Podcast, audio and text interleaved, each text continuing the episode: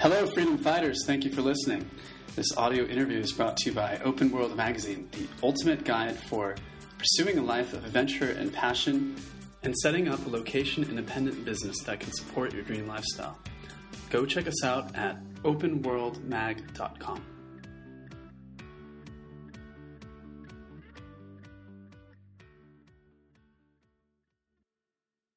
Hello, and welcome to another entry in the Open World podcast.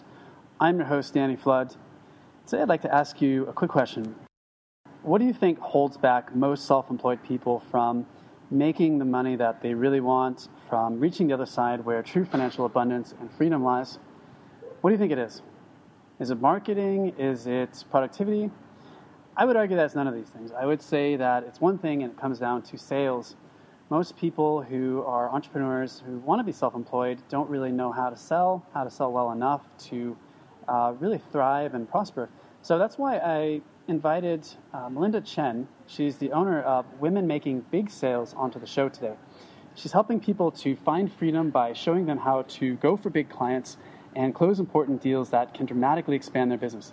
She has been selling to big companies around the world, globally, all over the world for the past seven years and created a location independent lifestyle. She's made over 5,000 cold calls, made seven figures just from selling, and studied under some of the most seasoned sales professionals. And she's here to share with us how she's done this and share some simple tips that anyone can implement for their business. So she's going to share a little bit about her journey selling to big clients, how she's landed these big clients, and how she's created a location independent lifestyle where she's able to work from coffee shops, making sales to big clients, uh, her strategies for winning big deals, and uh, how to sell to big clients anywhere in the world. So I'm really excited for this. I think it's going to be a tour of force, this podcast, and I want to jump right in. So, Melinda, welcome to the show. Hi, Danny. I'm excited to be here. Thank you for the introduction. So tell me a little bit about your backstory. Why did you choose to get into sales? Was this part of, uh, did you know that this is what you wanted to do since an early age? Uh, well, I've always been in sales since I was 15, going through going to trade shows with my family, uh, with my dad. I grew up in a very entrepreneurial family, so um, I've always gone to trade shows. I've already done the translations because I'm Asian, so I've always done translations for my fa- uh, for my dad. So I always knew that I wanted to get into business and probably in sales. And when I graduated from university, I was fortunate enough to get a pretty good job back then when I just you know just graduated and to become to become an international sales manager for a leading language institution. So I thought it was interesting and I could do sales. Hopefully I get better and better at it. And most importantly, I thought, oh my God, international. I mean, that means that I would have chance to speak with people around the world. And uh, that was back in 2001. I was just graduating from university. So I thought that would be interesting. And uh, that's how I started. And that institution was Berlitz, right? Yes, that's okay. Berlitz, and then uh, and then I started uh, working with the uh, agents, basically sales agents around the world, South America and uh, Asia, Europe, and uh, and I started to to try to understand how to sell and how to promote our program to them. And I remember at first I really didn't know anything about selling. I mean, these those sales agents they were seasoned sales agents. They'd been in the business for 20 years, and they would come to me and say, you know, listen, Melinda, I'm not selling to you. I'm not buying your stuff because your stuff sucks. You're too expensive, and you know, you know, it's not good enough, and blah blah blah. And I would always go back to my boss, which is uh, who's he's the president of the company, Berlitz, and uh, and I would talk about this. I'm like, oh, I can't believe it. You know, this big sales agent from Brazil is complaining about our pricing, our structure, the student, and uh, you know, I mean, we have to do something. We have to change our product.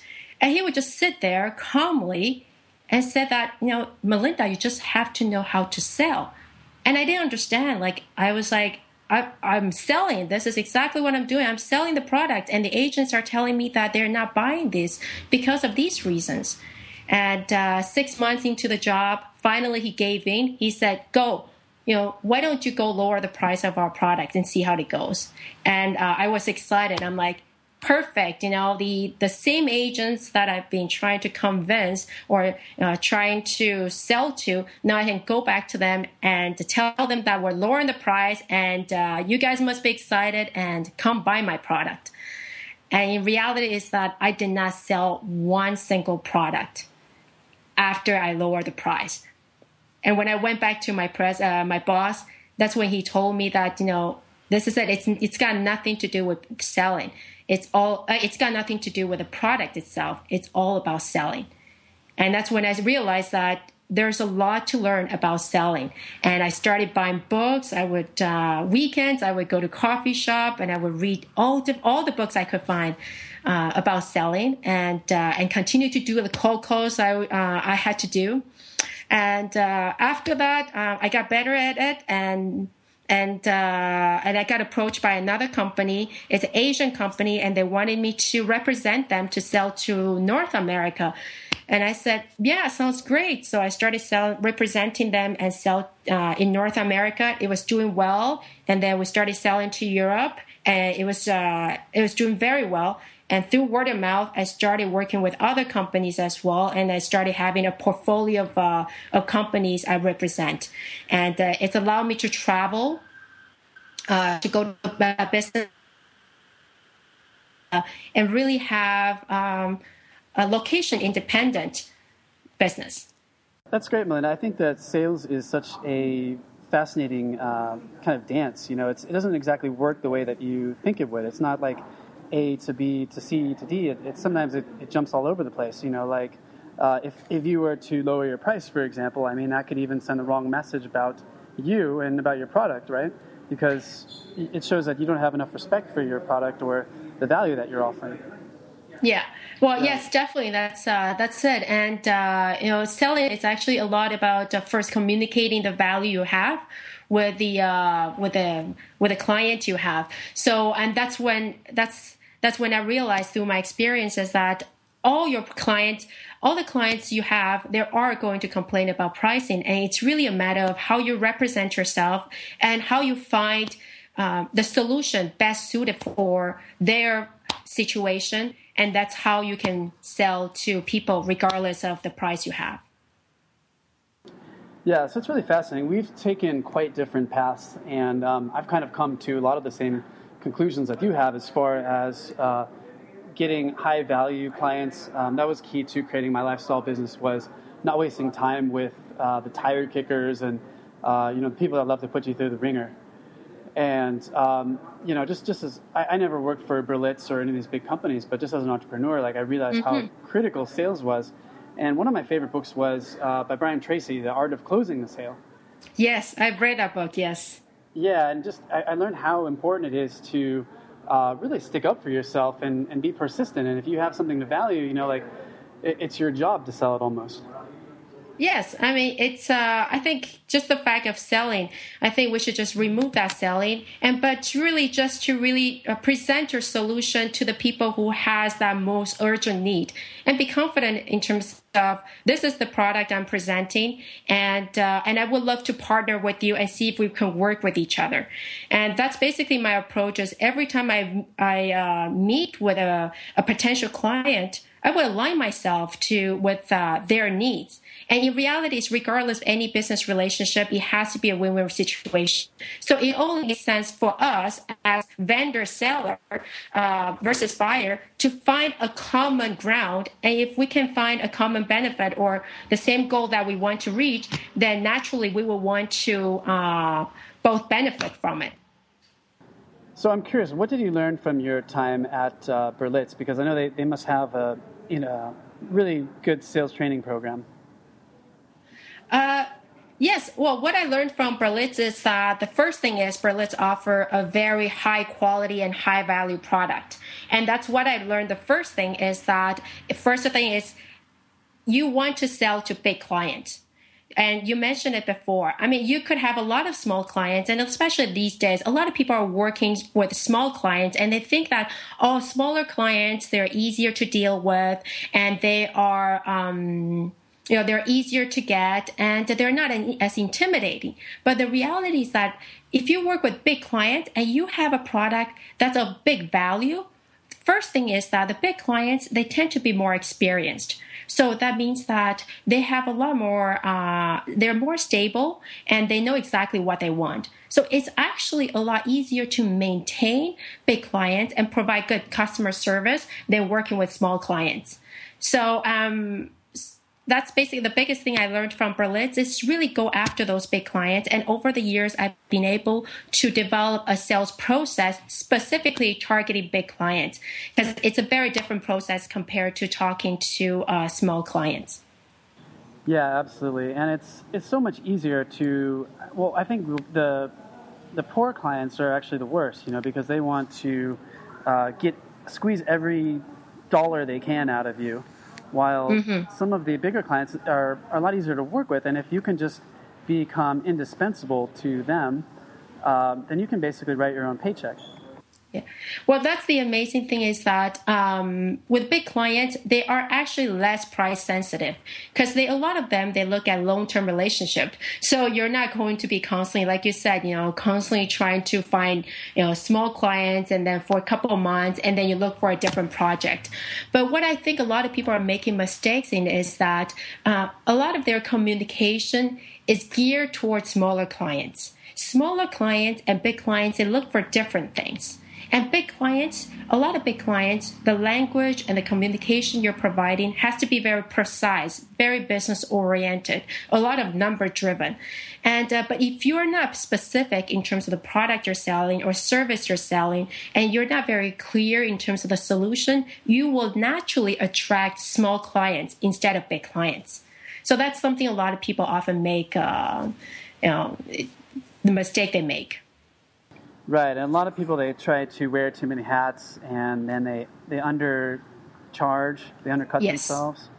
Yes, yes. I mean, as big clients, because uh, we're in this age where there's so much information, and uh, the people I've worked with, especially I work with a lot of entrepreneurs that want to satisfy everybody and they keep talking about all those wonderful service they could provide but in reality is that if you want to target big clients be precise with your language and your solution.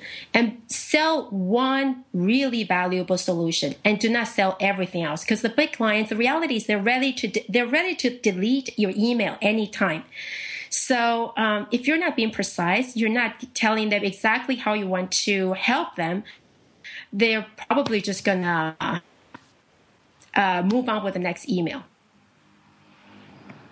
Okay, so one we, we decided, or one we said that the language is really important, the words that you use, be very precise.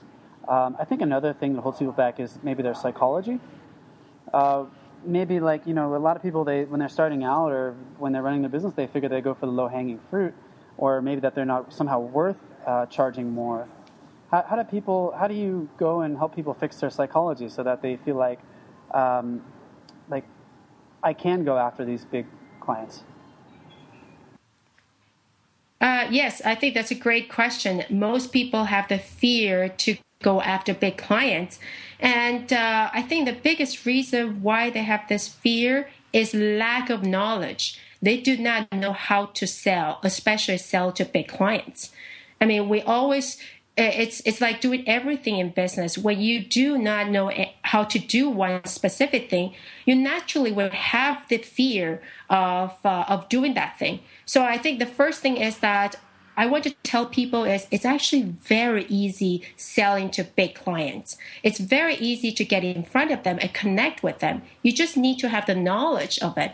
And actually, I have a, uh, I have a webinar that's just coming up about three strategies to simple strategies to sell to big clients. And it talks specifically about this. It's, you just need a plan. It's like anything. It's like a business plan. It's like trying to learn how to play piano. You just need the instruction and then you practice and you will naturally be able to sell to big clients. And in fact, I think that learning how to sell to big clients is probably one of the most important skills you need to have because it's a very transferable skill, skills and it's helped me to work with pretty much any industries I want to work with, uh, work in, and uh, any countries.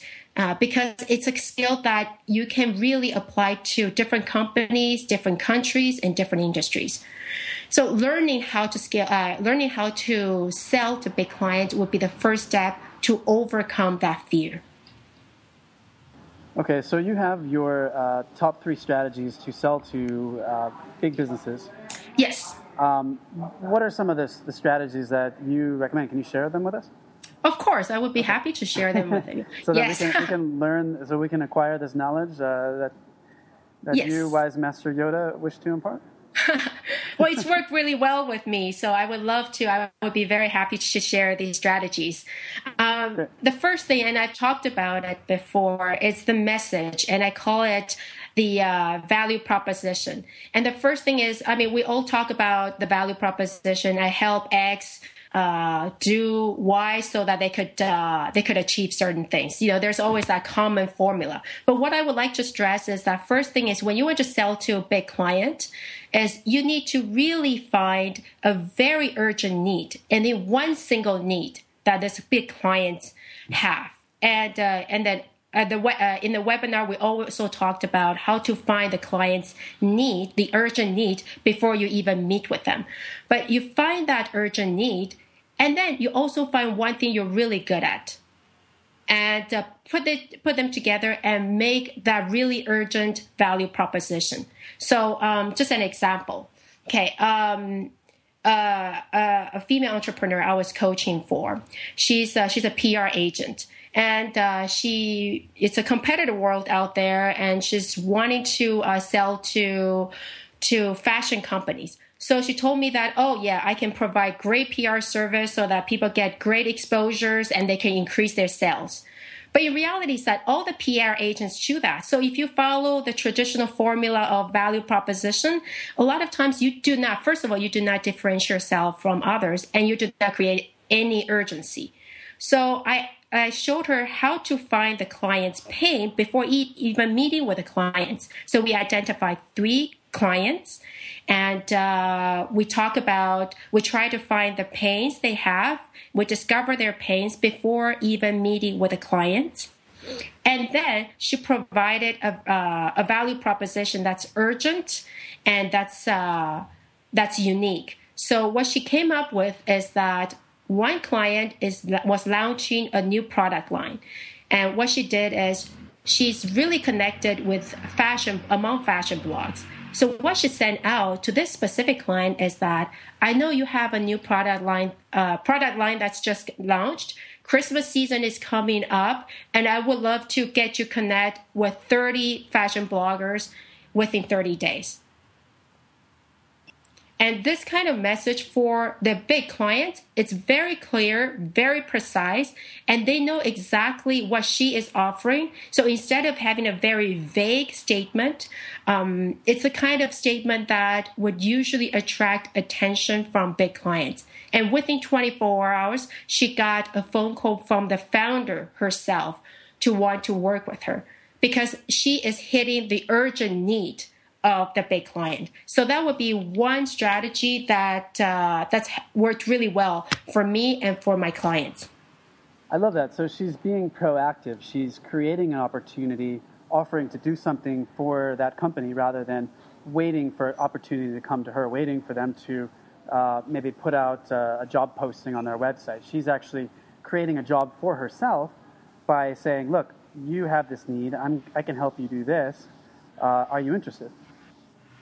Exactly. I think a lot of people, especially when they try to sell to others, they try to make it too vague and uh, in general. But in reality, is that it is a very competitive world out there, and uh, whatever you are doing, there will be a hundred other people doing similar things to what you're doing.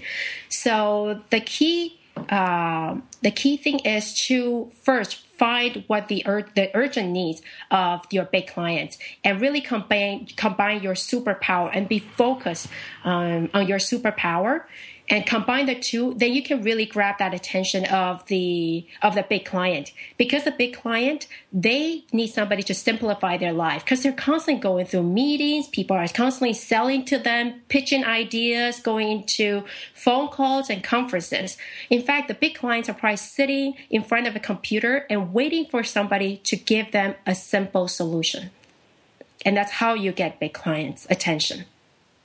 Excellent. So there's there's two parts I want to take, or two ways I want to take this. But the first one is, um, So I, have heard of what you're, you're talking about, what you're describing uh, as called the bandage email formula, uh, where I think Scott Britton talks about this lifelong learner where uh, you find that need, you find that, um, I don't want to say like sickness or illness that the, the client has, the potential client has, and then you provide the band-aid formula uh, in your email. So you say, look, you have this problem, uh, you know, where something's wrong with this or that, uh, or you need this, and I can come and help you do this. And that's that's yeah, really effective, right? Exactly. Actually, I, I love a term that one person once said to me and thought that was just perfect. You got to find your client's neck bleeding, uh, neck bleeding pain.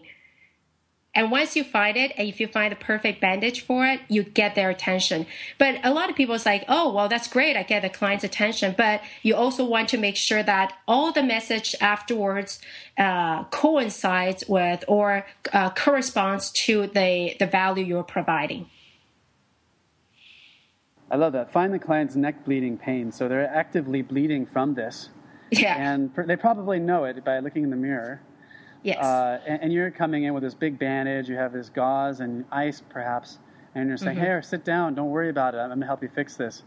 Yeah, I think a lot who of could uh, say no to that. exactly, but I think a lot of people the p- mistakes they make is that they go to this client and they say, "This is how I'm going to fix it. I'm going to set up appointment with you, and then we're going to check it up. I'm going to make sure you're okay, and then we're going to do the follow up. We're going to maintain it, and that's why the solution becomes complicated. Just go up there and say, "Give me five, ten minutes, and I'll solve this problem for you." And that would that should be your initial contact with your big client. They're looking for a simple solution and no other um, you know how you achieve it and the kind of metrics you use to achieve it the tools you use to achieve it. They do not want to hear that. Yes exactly. But i think a lot of self-employed people and uh, freelancers uh, they get caught up in all the technical stuff. So it's like you know yeah. here we're going to build you a blog we're going to uh, you know, create articles for you. We're going to do all this stuff for you. And it's like, well, I don't really care about that. You know, I have an objective here, and this is what I need. Just give me what I need. Um, exactly. Stop adding all these different services. And, you know, I, I learned this several years ago when I was running an agency that a great proposal starts with the problem statement and then the proposed solution. You know, but, yes. but a lot of people will create proposals with that are bogged down in technical terms and legal terminology, and that's that's really unattractive, I think, in these situations, right? Exactly. I mean, it's extremely unattractive, but it's extremely easy to get to that uh, that uh, stage where you just want to explain all the wonderful things you do. And I understand that. You know, there are so many things you want to let your prospective clients know. You know, I am amazing because of all these great things I do. Uh, but in reality, is that your client just wants somebody to be the leader, to be the problem solver, and within one sentence tell him and make him believe that uh, you can solve the problem for him, and that is that's very powerful. I love this. So we're getting to the second part of the, the question. Um, we talked about the, the problem that the prospect has and identifying that. Um, the, the next thing I want to ask is that proposed solution. Like you, you said that it's not about uh, saying, oh, these are all the things I've done, but we still need to wow them when we uh, create this proposed solution. And I just wrote a, a post about this a few days ago where mm-hmm. I think I think it's really about showing that you're the most qualified person because it is very competitive, but you also have yeah. to show like a high level of competence. Like mm-hmm. like you're not only going to solve that problem, you're going to go above and beyond to allay all of their concerns and um, even help them find opportunities that they hadn't even realized, right? Yes. So, so uh, how, how, do you do that? Okay. Well, um, yeah, it's uh, it's not easy, but uh, it, what what's worked really well for me is that uh, first of all, I just want to talk about a lot of people. They're trying to wow their prospective client within that first email, and that's why it becomes so complicated for them to uh, for the first contact because they're thinking, "Wow, this is the first email I'm sending to this amazing client." Imagine, you know, if I could get this client, I would be able to grow my business by hundred percent, two hundred percent but there's that tremendous pressure to really wow the client within one single email. And I would differ. I would think that you should avoid putting all the pressure on one single email. So um, I created um, a term that I call 2 5 formula. So whenever I want to target one big client, I would have to make sure before even making any sales pitch or even directly contacting with that big client, one big client, I would have to have at least two soft contacts with this specific client. So um, soft contact would be referral, which is the most powerful thing. You got to make sure, try to find people that can that can talk about you for you, that can sell for you. So find that person who would be willing to be your champion. Or um, soft contact would be, you know, social media contact. You know, um, have certain kind of connections with this person to over the internet. So the the two, the first two soft contacts are the contacts for the client to start to to know you. Not necessarily trust you but at least they would know you. So when you're about to do that official contact you're not trying to do everything within that one single email. You're not trying to make sure the client knows you make sure that the client would trust you make sure the client would understand exactly what you do because that's a lot of pressure put under uh, under one single email. So um, i would really focus on finding the person who would be willing to be the champion for your service. So before you meet with this client, they already heard people, other people talking about you, and that would be extremely powerful. Yeah, that's great. It's really hard to approach these people cold. Do you ask for? Um, you often ask for warm introductions because it's especially hard to get a foot in the door with influential people, especially the bigger companies? Uh, yes, I've. Uh, what I do is that uh, there are several ways to ask for referrals. In fact, I think I would rarely, I rarely conduct any direct selling uh, cold calls to my uh, my decision maker, so my final big client.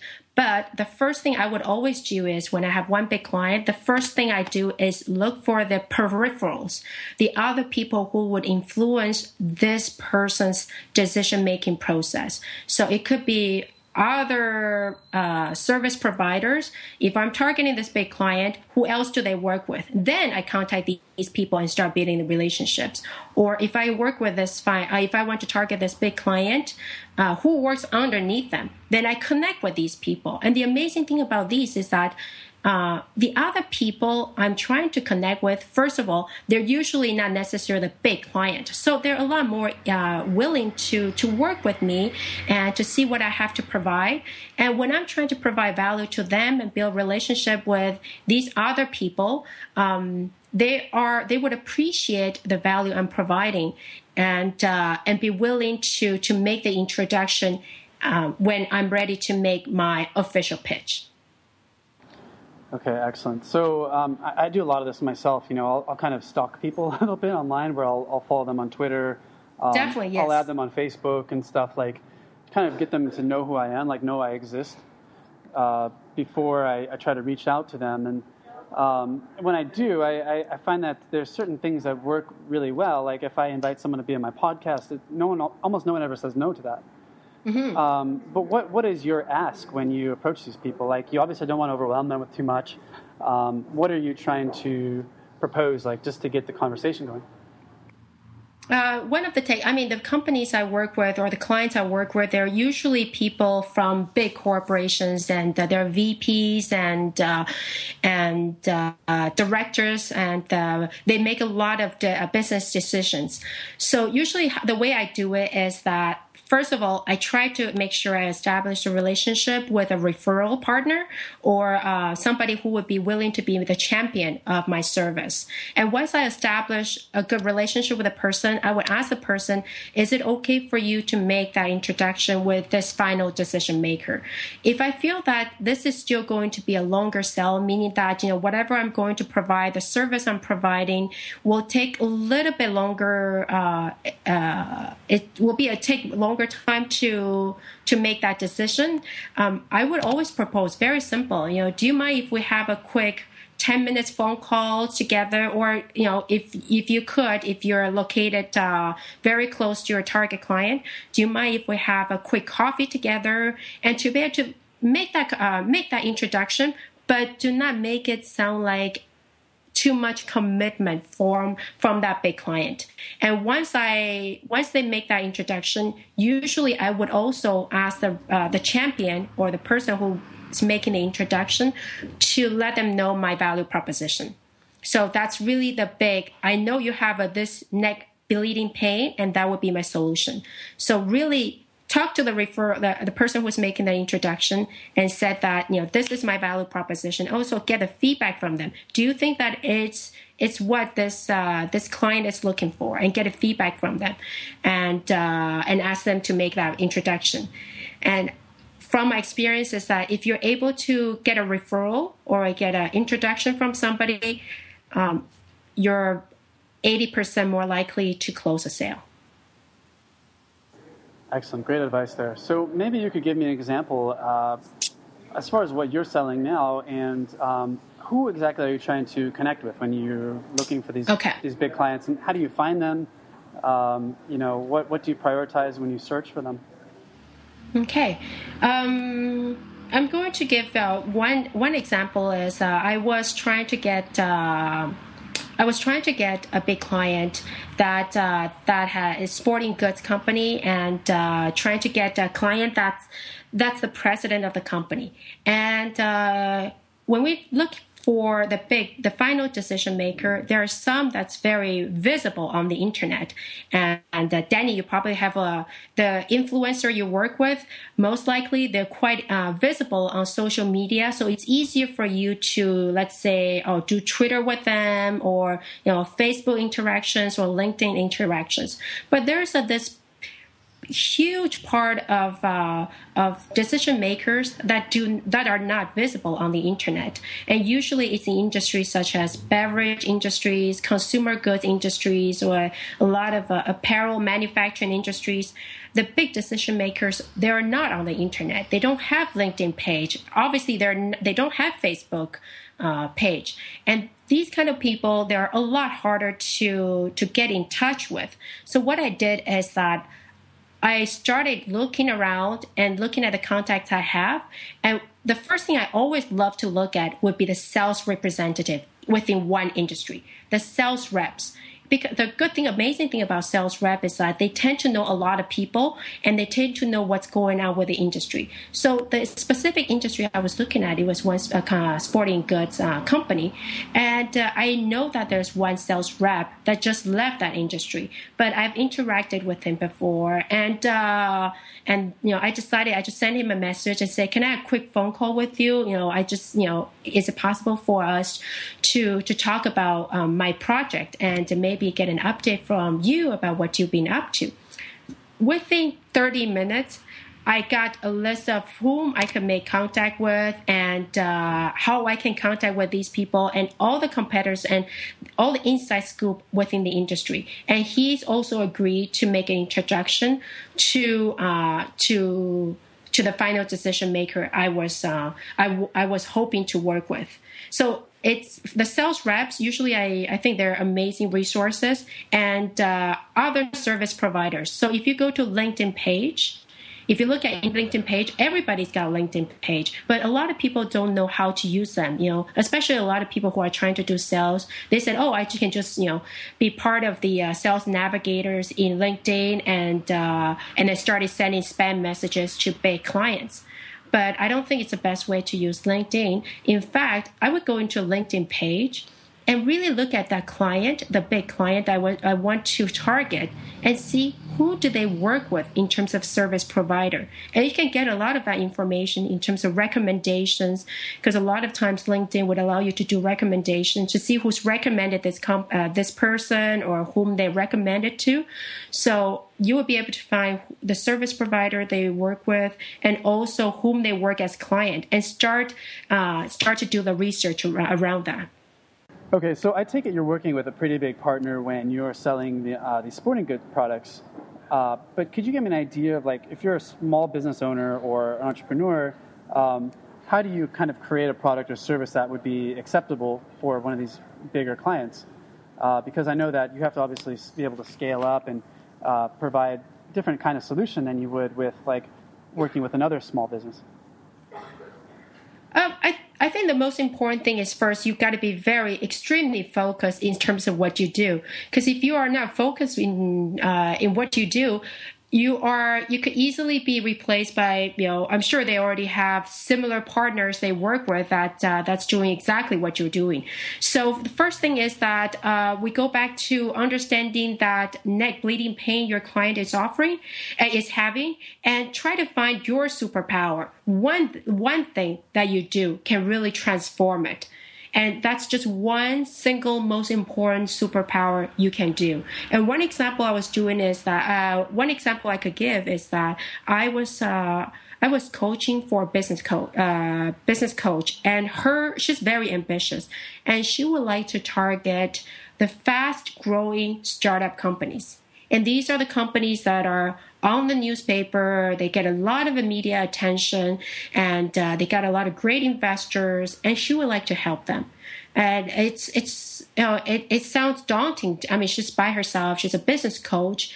And uh, how do you present your service to these companies that seem to be getting so much momentum and to be getting so uh, so much buzz? And how do you stand out? So the first thing we went through the same process I did with all my other clients. The first thing is to really understand the pain the clients have. And the power the amazing thing is that you gotta really know the client's pain before you even meet with them. And uh, and you, I mean, Danny, you might ask, you know, how do you know? How do you how do you do that? You know, if you don't even know uh, what the client's pain is.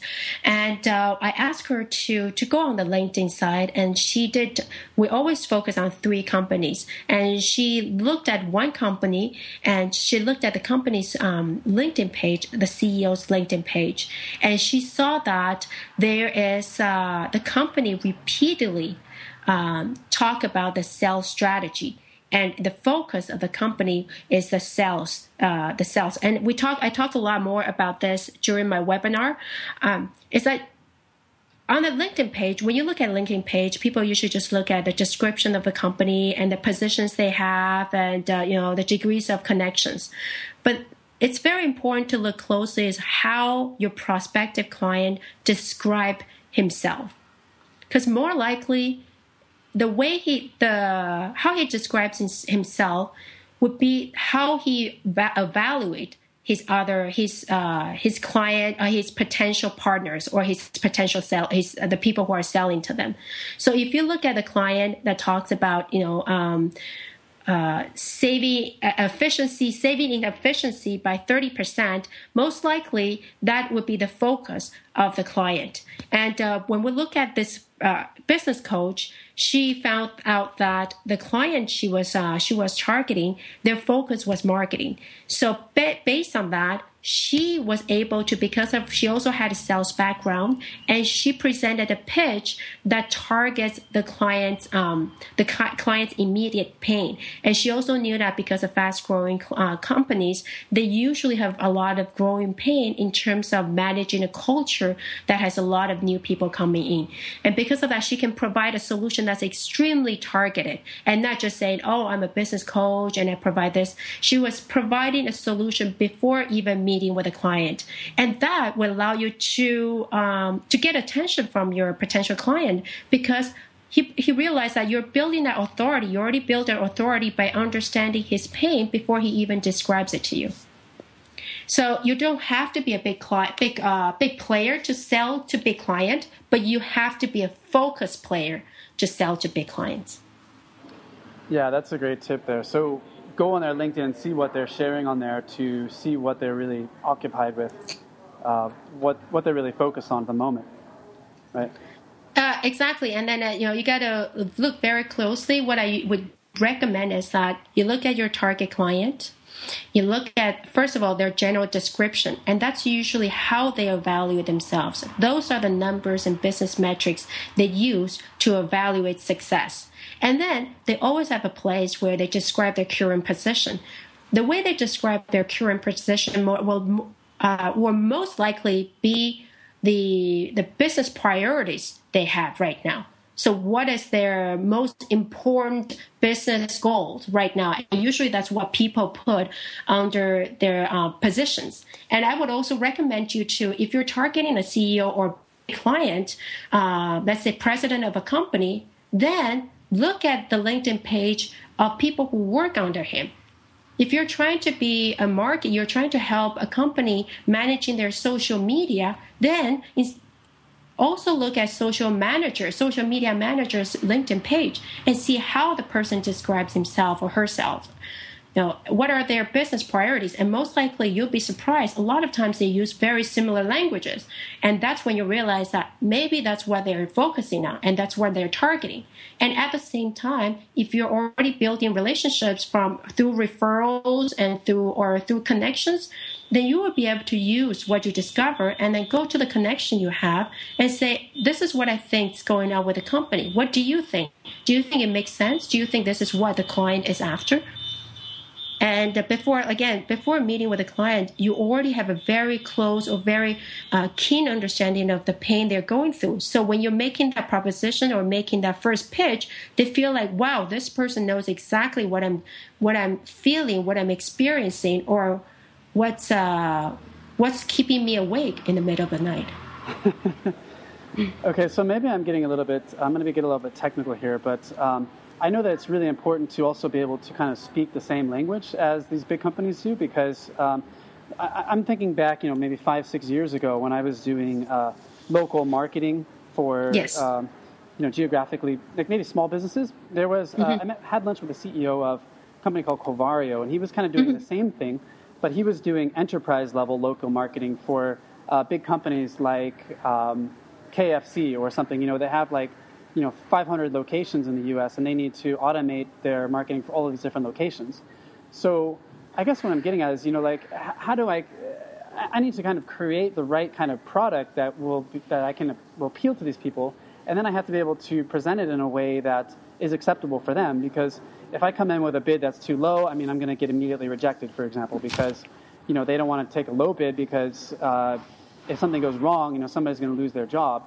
Mm-hmm. They, they accepted a low bid. So I, I, know that you have to be able to come in with like the right language and the right um, kind of service that you can offer them, right? Because mm-hmm. I think that's probably something that would hold somebody like me back, or you know, someone who's a solopreneur, or uh, you know, maybe an entrepreneur with like three or four workers.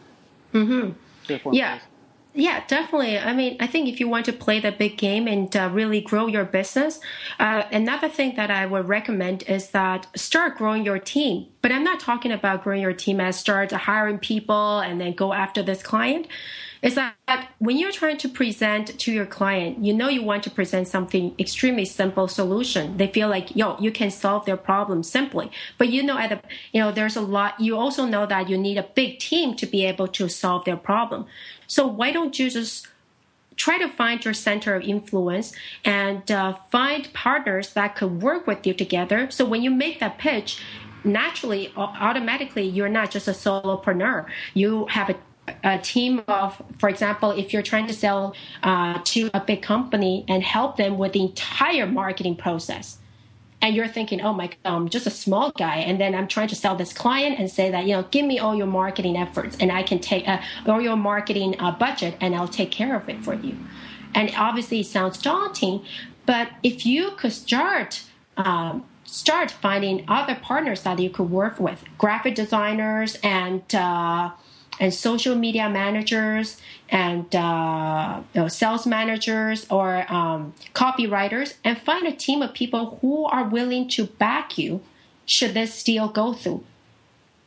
And and uh, and then you will be able to present yourself as a team rather than just you yourself and selling to um, selling to this big client and in reality, myself, even though when I'm selling to big companies, I'm still by myself. And a lot of times I'm still by myself. I also have to sell my expertise when I'm trying to consult for big companies and when they want to expand to other company, uh, uh, other countries.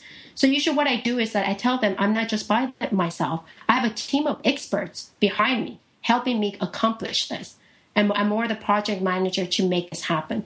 So I, I think no matter you whether you're a solopreneur or you're just one entrepreneur, you are you can still leverage your connection and build a connection so that you will present yourself as a big uh, as a team rather than just yourself and provide more comprehensive comprehensive service. And in return you'll obviously get a bigger deal. Okay excellent. So you got to use terms like a team of experts. Uh, team I, of yeah. team of experts. and uh, well, I think another language that's extremely important is find the business metrics, find the numbers. When uh, and I would tell all my clients is that you have to use a number in, in all communications. I mean, I'm not talking about every single sentence, but majority of your communication, you have to find a way to use number to express it. Because the moment you use number, for example, you know, um, I'm a social media manager and I can help uh, people increase the engagement of their fans. That is very vague. But if you could use number to quantify it, automatically you first of all you give people a very clear vision of how uh, how uh, the result you can achieve. And in return, you build that credibility and authority. So whenever communicating with big clients, I would focus on number and it will also fo- force you to decide on what metrics you're going to use. Am I going to be talking about increasing the sales or am I going to talk about lowering your cost or am I going to talk about um, uh, um, uh, increase the business efficiency? So use a try to find a business metrics that works with the company and use a lot of numbers during the present uh, presentation. Because using number is extremely powerful, especially when you try to sell to big clients. Okay, so let's let's say we get to this point where um, we found out information about this person, we've connected with them, they're interested, and then they message you back. They say, uh, "Send over an RFP." So in case you don't know, that's request for proposal, or or they send an RFP. I mean, and um, let's say you send them something, and what happens next? You know, what if they just disappear? Uh, how, how, do you deal with that? How do you uh, increase that lead to conversion ratio? How long does it take to follow up? Um, how long does it take for you to make these deals? Yes, uh, yeah, that's a that's a very interesting question. I actually just read, uh, just wrote a blog post about it. You know, what happens when your clients do not call, call you back? Um, I would suggest that uh, when when we sell to big clients, and I mentioned it before about 2 5 formula is that in reality, you need at least about five contacts before you can really close or even build any meaningful sales relationship. So a lot of people, when they said, oh, they made the first introduction and uh, maybe if they're lucky, they get some kind of proposal or possibility for a business meeting. And people usually get really excited about it and they forget what to do afterwards. But if you're in sales, people will only uh, buy from you if they know what you do, if they trust what you're doing. So um, I would I would recommend people whenever they're trying to commu- uh, contact the client, you have to establish five contacts, and uh, you have to plan for it. Be prepared that the client will not call you back because it is only natural for your clients not to call you back whenever you send one email because they're busy. They have a lot of priorities, uh, a lot of things happening.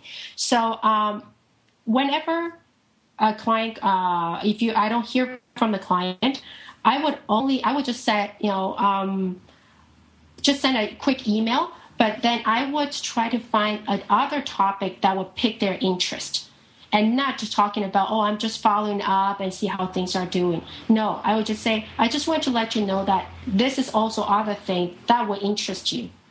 And uh, I would be happy to continue our, uh, our conversation about this project. So always find you have to be prepared for five different topics that might interest your uh, client. And all these to- topics goes back to the, the value proposition and corresponds to the value proposition you have.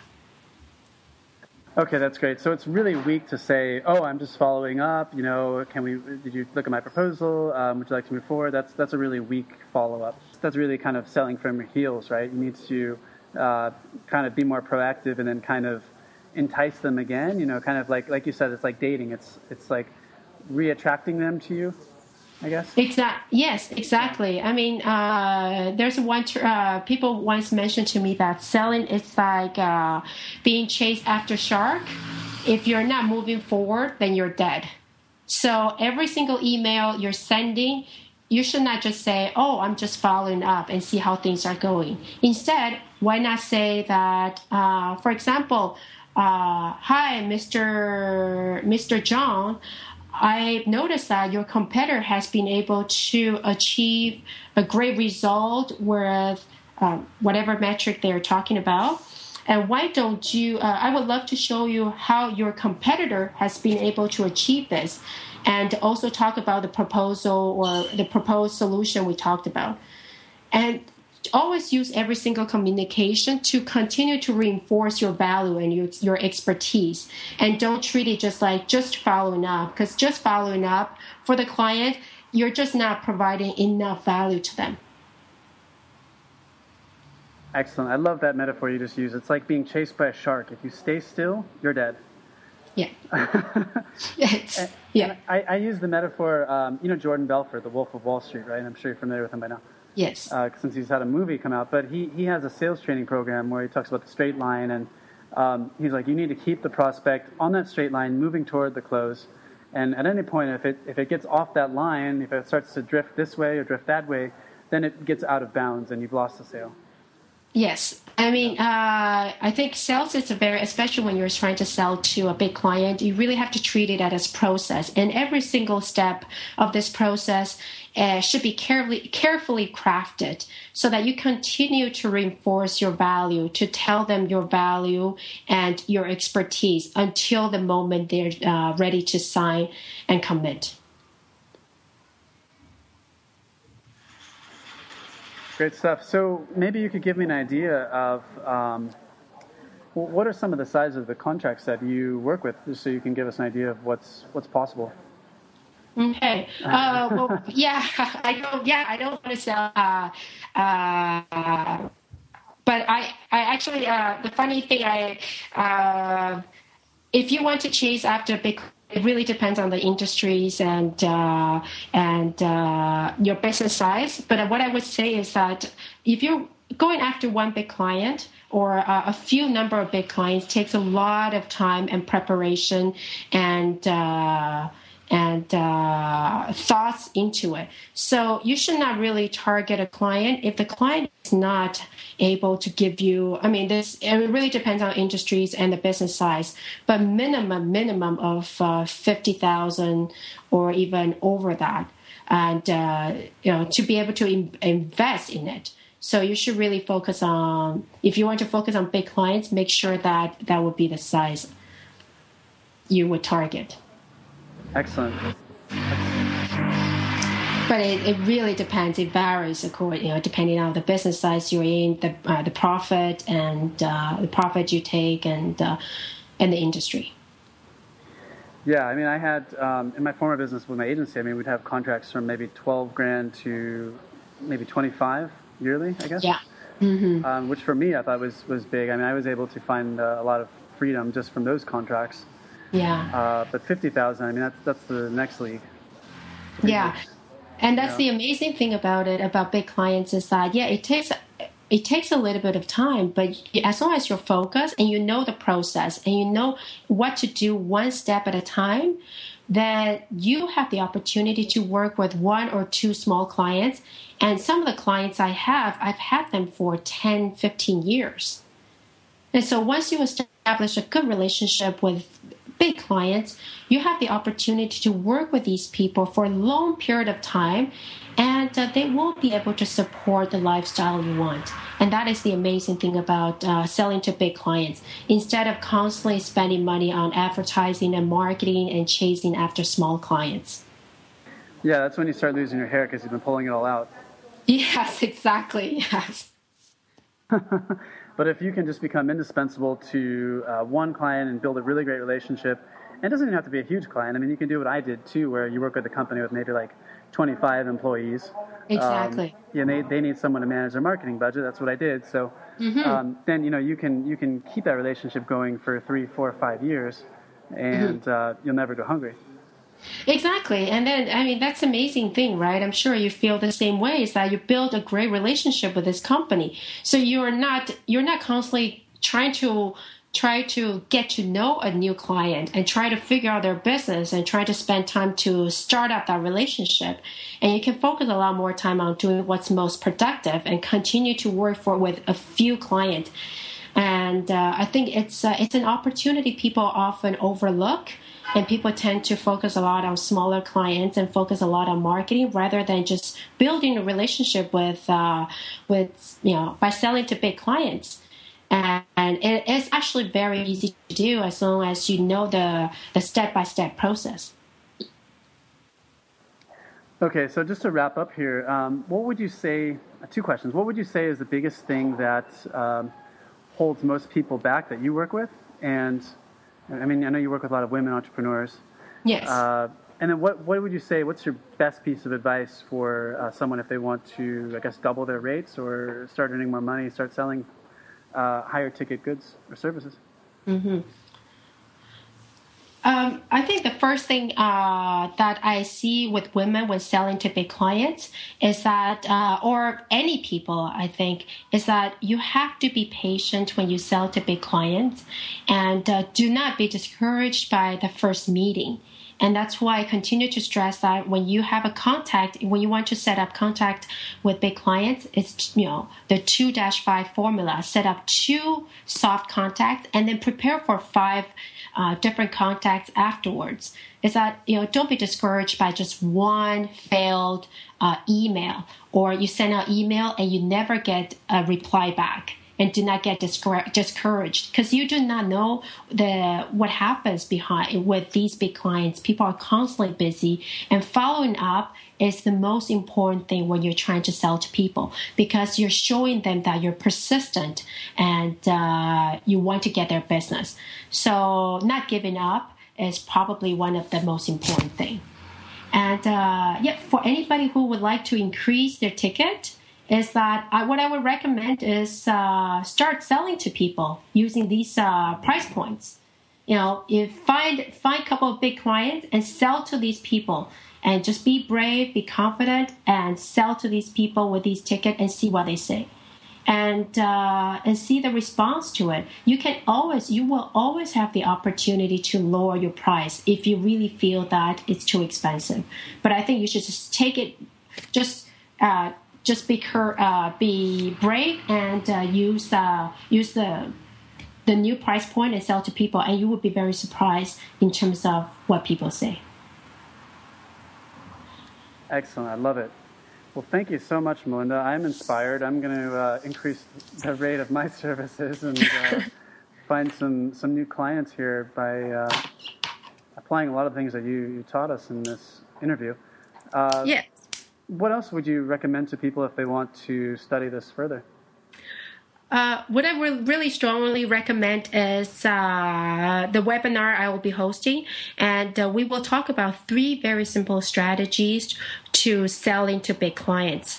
And these will be the strategies I will be using a lot of case studies and uh, and uh, screenshots to talk about how I would be able to get in front of them and establish six degrees of separations with these big clients and also how to get their attentions and how to present yourselves as a big player. So I would really recommend them to check out that webinar and to really get a, you know, see if these are the strategies that would be applicable to their business.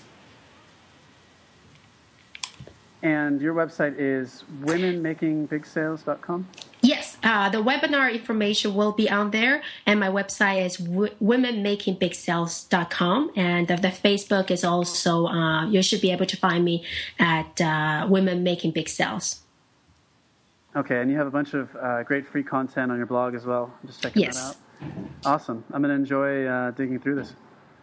Yeah, I mean, shoot me. Feel free to shoot me any emails. I would love to. Uh, I, I, I get really passionate when it comes to sales, so feel free to shoot me emails. I've had tons of people who shoot me emails and said, you know, I'm about to have this huge meeting with this big client. What to do? So I love to hear from you guys and uh, and talk more about sales. Thank you so much, Melinda. I'm just looking over your articles here, and you're just so uh, candid and open, and I, I, really appreciate that. I mean, you, you talk about things that uh, when your prospect says, "Oh, you're too expensive," you know how you deal these, these situations and a lot of the frustrations that we encounter. So, uh, really appreciate the work that you're doing, and uh, thank you so much. Yeah, pleasure, and um, yeah. it's. Uh, I really thank you for the opportunity to uh, to talk to me.